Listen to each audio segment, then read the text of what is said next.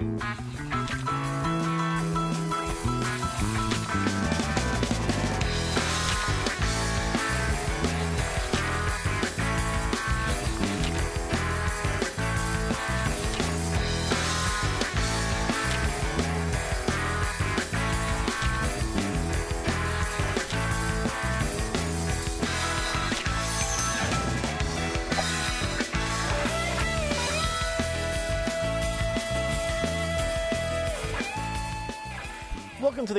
August 18th, 2017 edition of Colorado Inside Out. I'm your host, Dominic Dezzutti. Thank you very much for joining us. Let's get a quick take on the news breaking on Friday morning that White House chief strategist Steve Bannon is out. Ed Sealover from the Denver Business Journal.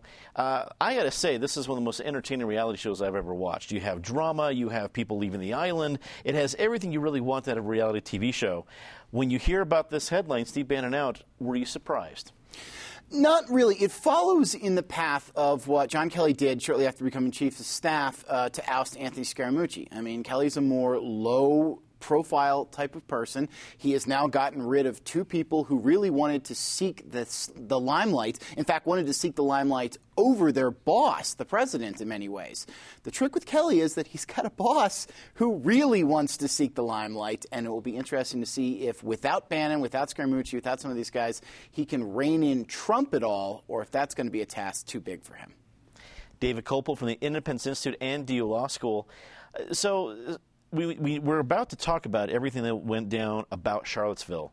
Do you think this final ousting comes from a product of that? Was that the, the final straw, or was this a long time coming and just happened to be this part of the calendar? I, I think a long time coming because he's I probably accurately suspected as, as being a, a major leaker and obviously uh, uh beyond dispute a cause of some of the dysfunction at, at, Department of Defense and Department of State, and of him trying to micromanage that.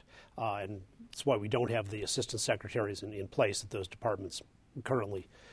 Years ago, Independence Institute had Andrew Breitbart uh, out as a speaker, the founder of, of course, the Breitbart.com website, and he was a, little more intense than, than my taste, uh, but a, but a really sincere uh, and, and I think good person. And then after he died unexpectedly and the site was bought by Bannon. Uh, what what the Breitbart website has become is just disgusting and, and horrible and, and, an atrocity uh, to the memory of, of its founder. So, uh, Bannon, of course, being the perpetrator of that. Craig Silverman, attorney with Silverman Olivas, and uh, talk show host on KNUS every Saturday morning. Uh, Craig, uh, you've been a, a, a, long time on with the media as a Trump supporter. You hear Steve Bannon is out happy, sad, indifferent? What's your reaction? It's expected. First of all, Donald Trump said Steve Bannon had nothing to do with his Charlottesville reaction. It appears that this firing was in the works for a couple of weeks. And when he called him, uh, you know, Mr. Bannon the other day, that you knew that he was probably going to be gone. Look, the guy was a racial provocateur in a way. Uh, I'm not sure he's a racist, but he did clash with Javanka. By that I mean Jared and Ivanka. And whereas a lot of people come and go from the West Wing, those two are still there, Jared and Ivanka, and they're saying, bye bye, Mr. Bannon. Mary McCarthy, uh, Denver bureau chief with Feature Story News. Uh, so, what do you think? Is are, are, should we just get used to seeing people coming out of the administration every few weeks, or does this stop the bleeding because this was a such a high level ouster? I think that there's still a lot of questions, as much as it was expected that there was um, obviously uh, there's uh, lots of power play going on between Kushner and and the various other people at the at, at the head alongside Trump. In the White House why did Steve Bannon leak this interview to the American Prospect? Not really leak. He spoke to this journalist, um, you know, said lots of uh, provocative things, turning against the far right, who he himself had sympathized with, um, stoked a lot of their uh, enthusiasm up until recently, and then um, claimed that he didn't know that he was speaking uh, to a journalist who was going to report that the most media savvy person in America, Steve Bannon, or one of the most media savvy people. So there's a lot of questions. Will he be working behind the scenes with Donald Trump? Is this some other sort of strategy? I think that we really don't know. Um, and did Bannon orchestrate this own ouster of himself? I think that's um, one of the questions we need to be asking. The violent demonstrations of neo Nazis and white supremacists in Charlottesville, Virginia last week has sparked outrage and reopened debates about the current state of race relations in the United States. Senator Cory Gardner was among the first Republicans to criticize President Donald Trump, his initial comments, and how the president has doubled down on those remarks since then. Ed, uh, Charlottesville has, um, well, it's become its own verb now, or it's become, you can just say that. Everyone knows what you mean. Just say Charlottesville. From everything that we've seen from it, not only the president's reactions, but everybody else's reactions, both, both sides of the aisle, what do you take away from everything we've seen so far? That's that's a, a huge enveloping question there. I think what you take away is uh, a lot of things that have been said that shouldn't, things that haven't been said that should. I mean, let's face it. When when someone uh, like Doug Lamborn comes out and criticizes Donald Trump for being racially insensitive in his uh, his comments, you know you've blown it. Um, uh, look, let's let's put this out here first. There are a couple things that, that, that should be said. That uh, you know, while there were mostly very peaceful counter protesters, that group did include violent thugs like Antifa. So there were some of those elements out there. Also, I, I think there should be pushback, and Trump's not even trying to do this against the emerging storyline that this shows America is just a racial war morass right now. This was still a gathering of 250 people that had been advertised nationally. So not exactly the women's march in terms of getting the national uh, uh, the national sentiment stoked here. This is still still a small, fringe, anachronistic group of lunatics that we're talking about. Um, that said, Trump hasn't said that and he should. Um, that's where he's really fallen down in this. Is he's had the opportunity to criticize people who are beyond any question troublemakers here. And let's remember some of the important facts that he's not making in his statements about both sides were at issue here. Uh, first of all, it's not like the violence broke out because these were a group of people walking down talking in historical perspectives about why Confederate memorials should be out in, in public squares. These are people who began the march by spewing racist, racist and anti Semitic barbs. That's something Trump has failed to acknowledge. Uh, also, while we should actually be putting some more criticism toward the Charlottesville Police Department for failing to step in in any way to, uh, to bring this down, uh, the actual violent act that has focused our nation on this was perpetrated by a 20 year old Hitler fanatic. He should be saying that as well. I mean, there is plenty to criticize here. He's not doing it. And, and frankly, what I'm left with uh, in the aftermath of this is there will be time to talk in the greater picture about how America's political conversation has gotten out of control and must be brought back down to a more civil discourse. However, the need to blame these people for causing this is there right now, and he's failed to do it. David, this seemed to me like a good week for Cory Gardner, while a tough week with this town hall, which we will get to as a topic. Uh, seeing his name as one of the very first Republicans criticizing uh, Donald Trump's comments on CNN seemed like he was able to get out there in front of it and actually make some hay, even before Ted Cruz said what he did. Um, will that last as a way for Cory Gardner to distance himself from the president if he still wishes to do so? Well, he's, he's been distant from the president for a long time. He was one of the, the last uh, U.S. senator, Republican U.S. senators to to endorse Trump. Um, so good for him. For over a century, there has been a political faction in this country. Um, it, it, got to a, a, peak of its power in the 30s, uh, but is having uh, some, something of a comeback these days of, of fascism. And its, its characteristics are hatred for the Constitution, anti Americanism, anti patriotism, uh, racial privilege, uh, anti Semitism, including the uh, desire for the extermination uh, of the state of Israel. This faction uh, is ultimately uh, is, is empowered by not only the current president, but, but other politicians as well over time. It is run by the father of lies, the great deceiver, and accordingly, to confuse even its own vile adherents, there are two factions of it. One is the brown fascists, the types like the Ku Klux Klan, the neo Nazis, and so on. And the other type is the red fascists, the communists, the so called anti fa. That's anti fascist. That's like Jon Caldara naming himself anti bald. they, they are left wing, red, totalitarian fascists. And both sides have perpetrated violence, like the two journalists uh, at Charlottesville who got beat up by the peaceful anti-Fa thugs. Um, this country is moving in the direction of the Weimar Republic in the 1920s of clashes between the the two ostensibly different wings of the fascist party. And people on all sides need to stop empowering them. And that includes not only the, the Republicans, except for President Trump, have done a good job of calling out some of them. The Democrats need to do a better job of calling out the fascists who were ostensibly on their side. Craig, I thought you had some great comments on Next with Kyle Clark about this whole issue. He talked to you about this. When you look at the whole week and the reactions and the doubling down, where are you at from what you've seen? Well, first of all, I don't know that I'm the biggest booster of Donald Trump, but I did vote for him over Hillary Clinton, and I don't really envision Hillary Clinton doing a great job in the wake of Charlottesville either.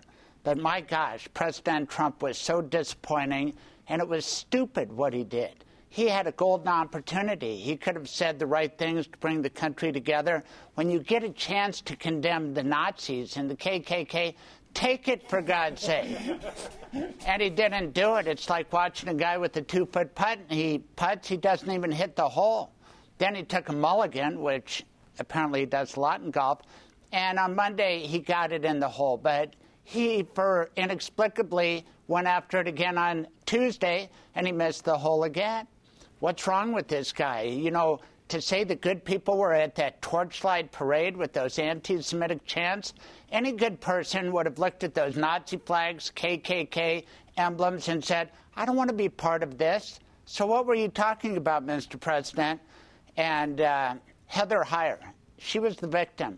He should have embraced that. There was Antifa, there were other organized violent people, but Heather Heyer wasn't a part of that. It was a Hitler loving 20 year old scumbag who did it. What an opportunity President Trump had. And those opportunities don't come around so often. It was just stupid for him to miss it.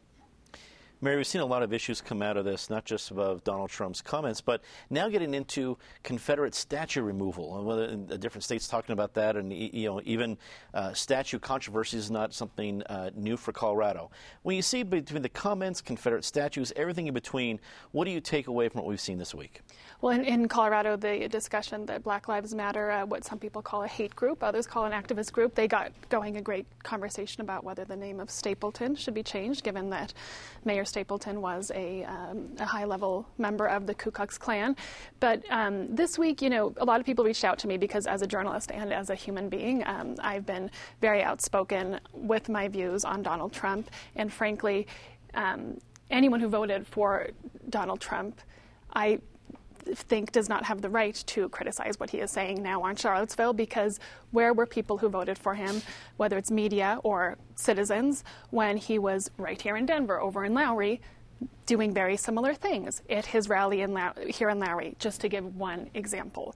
He stoked the crowd to start booing and hissing at the Hispanic media. He spent a good portion of that rally reading a poem in which he described Syrian refugees as snakes. He has been dehumanizing many groups since long before he became president. So when people reached out to me this week and said, What do you think? What's your take? You've, you've, you've said that you think that this president dehumanizes many human beings for a long time. I said, I'm not paying much attention to it. This is who we got into office. I am not surprised. And um, it's, the world is saying this is a turning point. This is a real shame if the president is not outright denouncing neo Nazi sympathizers. Well, we had it coming. We, we, we elected him to office. After much criticism for not being available to, consti- available to constituents, Senator Cory Gardner held three in person town halls this week. Held in Colorado Springs, Lakewood, and Greeley, Gardner addressed everything from his votes on health care to President Trump's handling of North Korea and his thoughts on the recent violence in Charlottesville. David, uh, even though uh, Cory Gardner got booed down at these different town hall events, you see some of the coverage, it looks like a pretty fierce uh, situation. It looked like a win for me because if he's saying, you know, I, maybe he avoided some town halls and saying, well, they're really not going to be productive conversations. He finally has them, and it's not a productive conversation because people just keep shouting him down. Uh, he can say, I've tried and I proved my point. Uh, am I off here? No, you're, you're exactly right. And Kyle, Kyle Clark from Channel 9 uh, has been, you know, talking a lot about how Gardner should do town halls. and as Clark said, after the uh, behavior of the, the mob, sort of a, a, a softer version of that, uh, the larger fascist movement, um, he said he regretted having put all that pressure on Gardner to do it because the, the people who showed up at that, it, it, it's fine to, to come to go to a town hall, you ask a question, you don't like the answer the person gives, and then then you can boo or applaud or whatever, and then then move on to the next question. But that wasn't the behavior of so many people there. It, it was the mob. It was people who don't want to hear. It's rather than listening and agreeing or disagreeing, they just wanted to express their their hatred and, and their anger. Um, they're they're part of the problem. Craig uh, Gardner definitely took his licks at all the different town halls, but he also let his critics see what uh, what a mob looks like and see what the reaction is. So, you know, if, if, people are questioning should he do town halls again, he goes, well, can, he can point that as pretty good reason not to. Uh, do you think Gardner walked away with a success this week? I do, but I'm a Cory Gardner fan. I think his politics are moderate along the lines of myself, and I think he takes grief from people of the far left and the far right. Being on talk radio, you can't believe the vitriol he gets from people on the right that he's not far right enough, he's too establishment. Then people on the left are upset that he wants to repeal Obamacare. Well, Obamacare is collapsing. Look around. So uh, I think it was a perfect illustration. He held three town halls. People were shouting over him, and he dealt with it. He kept talking, and he had good spirits. We already talked about how he was a leader calling out President Trump, and he got up in Yuma, Colorado at 7:30 in the morning, was on CNN State of the Union, and he made me proud as a Colorado constituent. He's well spoken, and he's not a flamethrower, and I'm proud uh, that he represents this great state. Mary, uh, Senator Gardner took a lot of criticism for not doing any town halls until now. And he does three in one day, seems like a real big barnstorming tour. If they were pretty calm events, I could see people being pretty cynical about it. Well, yeah, he did town halls, he just did one day of it. But because of the reaction, I don't know if he's getting more points uh, in the future.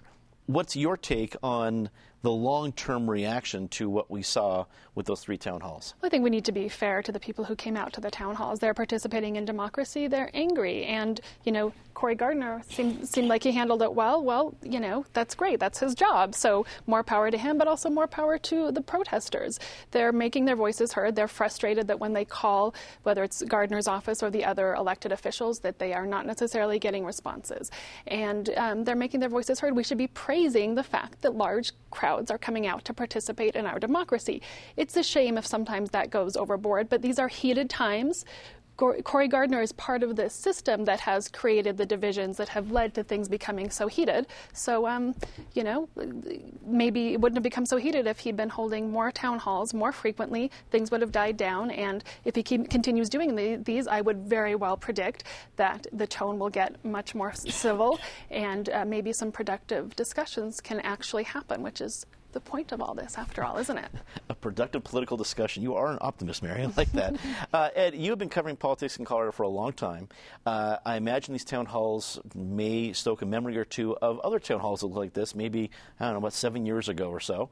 Um, do you think we're going to see politicians like Senator Cory Gardner put themselves out for these kinds of uh, ruckus in uh, uh, town halls. Uh, I guess ruckus is disguised as town halls, or they use this reaction as an excuse to not do them anymore. Well, I, I, I, think one thing you can look at, uh, first of all, is uh, in reaction to the 2010 town halls, we're talking about, you know, Cory Gardner, we've talked about Mike Coffman, we're talking about all the Republicans and, and how they, they deal with these town halls. We're not talking about the Democrats because I am not seeing those town halls happen. So I think, I think people who have been through this once are already gun shy to go back and do it again. Um, and, and, and I think people who are going through it now are going to be gun shy in the future. Look, I mean, let's just look at our conversation at this table. We've been talking talking more about the reaction from the crowds at the town hall than the actual issues that were there. I mean, I think people who go to the town halls and shout down Cory Gardner ought to notice that. There were some good salient points that were brought up at these, and had they been brought up in ways where someone could express Senator, I'm disappointed in this. Could you explain this to me? As some people did, without someone in the audience yelling, you suck, or swearing at him, we might actually be talking about Cory Gardner's positions on them. Uh, but as long as you see this, I think both sides are going to shy away from this in the future, and we're going to see a lot less of these. Let's get a quick take on this final topic. The Denver City Council and Mayor Michael Hancock have reached common ground this week on a proposal addressing federal immigration enforcement. If approved, the ordinance would keep city employees from inquiring about one's immigration status and bar city departments from sharing information for the purpose of ICE enforcement. The Denver Sheriff's Department will continue notifying ICE agents when they plan to release individuals wanted as detainees. Uh, Craig, your quick take on this one. It seemed like the, the mayor won a hard fought compromise. Right, which will encourage more illegal immigration to Denver. And isn't Denver crowded enough? I mean, it would be nice for the government to work together, in my mind. There are two different minds about how to enforce our immigration laws, but it's also a shame that the media doesn't follow big stories like Ricardo Lopez Vera, who killed a man in jail and then was immediately released, or Ever Valles who uh, there was an ICE detainer ignored, and he killed a man at the light rail station, or was part of that thing. Uh, I wish uh, we had a Denver Post and a media that would follow up on those kind of stories instead of just talk radio. Mary, your quick take on this. What did you think of the city's compromise of all these different issues we've been talking about for several weeks? Kudos to Michael Hancock for some leadership on this, and um, I'd like to see some numbers on whether there is or will be an influx of illegal immigration to Colorado more than we're seeing in other places. We most of us know that immigrants, uh, whether they're documented or undocumented, go to places where they there are jobs available for them, um, where they work hard, pay their taxes. Um, I'd also like to see greater media coverage of the impact that these policies and these discussions are having on the lives of our hardworking residents who are undocumented, many of whom, for example, I've um, learned in my reporting in schools, in our, in our Denver schools, Aurora schools, where uh, many of the children are, uh, uh, their parents are undocumented. They no longer come to parent teacher conferences. They no longer bring their children to extracurricular activities. Why is that? Because they are afraid. They're living in fear. The children who are trying to grow up here and get an education are also living in fear. So uh, there's there's a lot of sides of the debate, and I think that it's great that Denver and their leadership has stood on the side of human rights and respecting the people who put a lot of hard work into our community. Ed, is this settled or is this still a fluid situation? Uh, I think it's a little bit settled. I credit Hancock for trying to walk a very fine line between setting the city's own policy on immigration and realizing that if you ignore federal detainers, you're essentially telling one public safety agency to tell another public safety agency they won't work with them. Um, I think it is worth feeling, though, that it is somehow setting bad precedent of elected officials locally telling the federal government that they're going to ignore its rules. And here's why that's bad precedent because Donald Trump will not always be in office, and eventually a Democrat will take over the White House. And sometime down the line, that Democratic president may set some environmental policies that conservative cities feel are overburdening. And they may just say, we're going to go ahead and ignore those environmental policies to protect our hardworking citizens who work at energy companies. And they're going to point back to this moment and say, oh, you set the precedent. Hmm. David, wrap for us. Our precedent was set in uh, 1789 when the U.S. Constitution was adopted. Uh, sovereignty is divided. States and their derivative entities like cities have their own sovereignty. They do not have to cooperate in carrying out a federal law enforcement program. Um, Denver, remember the times when Denver denied that it was a sanctuary city? It is now such a sanctuary city. It is giving, focusing its sanctuary on illegal alien criminals. It's the people in jail who they've arrested who are the leading benefit beneficiaries of this policy. You can be for or against it, but it is certainly uh, sanctuariness to the max and an exercise of Denver's 10th Amendment rights. Let's go to, to our favorite part of the show rather quickly. Usually, Miss Calhoun starts us off. She's out of town. Ed, you're first up. You have the honors. A disturbing story emerged out of Iceland this week where this, the country took credit for virtually eliminating Down syndrome by fomenting a culture in which people who are tested and found to have Down syndrome babies abort them at almost 100% rate. This is not progress. This is eliminating that most vulnerable part of, popu- of, of society that we're supposed to protect. I have two friends who have Down syndrome kids. I can tell you they're happy they're with them. David. Vladimir Ilyich Lenin and Benito Mussolini, twin sons of a different mother, the founders of co-founders of the modern fascist movements we see clashing in the streets today. Craig. Isn't it something that we didn't mention Barcelona? I remember being here last time with Mary where she said, Oh, Europe is safe. Don't worry about it. This is why some people voted for Donald Trump because he was willing to talk about radical Islam and keep it the hell out of our country to the extent possible. Mary. Uh, well, just to respond to that quickly, uh, he Trump's response to Barcelona was obviously very contradictory because he was called the driver there a terrorist, but didn't call the driver here in the U.S. who killed Heather Heyer a terrorist. So there's a lot of um, intellectual uh, paradox happening here. But uh, my my disgrace of the week would be the Gazette and the Denver Post for their opinion pieces denouncing the protesters to Cory Gardner, because. Um, as the, as the media, we are part of the democracy protesters, activists are also part of democracy. We're all in the same game. Don't get down on them. They're trying to make their voices heard, even if it's done in an angry and maybe inelegant way. Time to say something nice about somebody? Very rather quickly. Justin Moninger is Craig Hospital's new board chairman, and he understands the acute needs of patients in the rehabilitation hospital because the quadriplegic Moninger was a patient there for 14 weeks. It is a story of success and perseverance. David the Colorado Rockies in the playoff hunt, uh, even in August. Craig. I'll praise the Denver Post and the Gazette. My God, to say that Cory Gardner should not have been interrupted, that's it's just like at this table. We can disagree, but we don't shout over each other. Those protesters were downright rude. Mary. And I uh, praise another member of the media in Denver, the Denverite, fantastic website for their coverage. A lot of these issues this way this week, they they're really good at bringing the story back to history, talking about how these uh, topics have played out, whether it's Confederate statues or other um, similar debates in Denver throughout the years. And also, I'd like to praise them for reminding us all when it's street sweeping week here in Denver, because that's perhaps the most the most important public service the media can do. That is all the time we have for this edition of Colorado Inside Out. Be sure to check out a pretty cool documentary that we had a lot of fun with, Birth of the Living Dead, which is all about the Night of the Living Dead. It's part of our pledge drive this weekend, so of course we had zombies to come in and help us answer the phones. What would you expect anything less from Channel 12? That's this Saturday night at 9 p.m. As always, log on to Facebook or Twitter to see our CIO segments, both past and present, and you can check out our podcast on iTunes and Google Play. For everyone here at Colorado Public Television, I'm Dominic Dezzutti. Thanks for watching. Good night.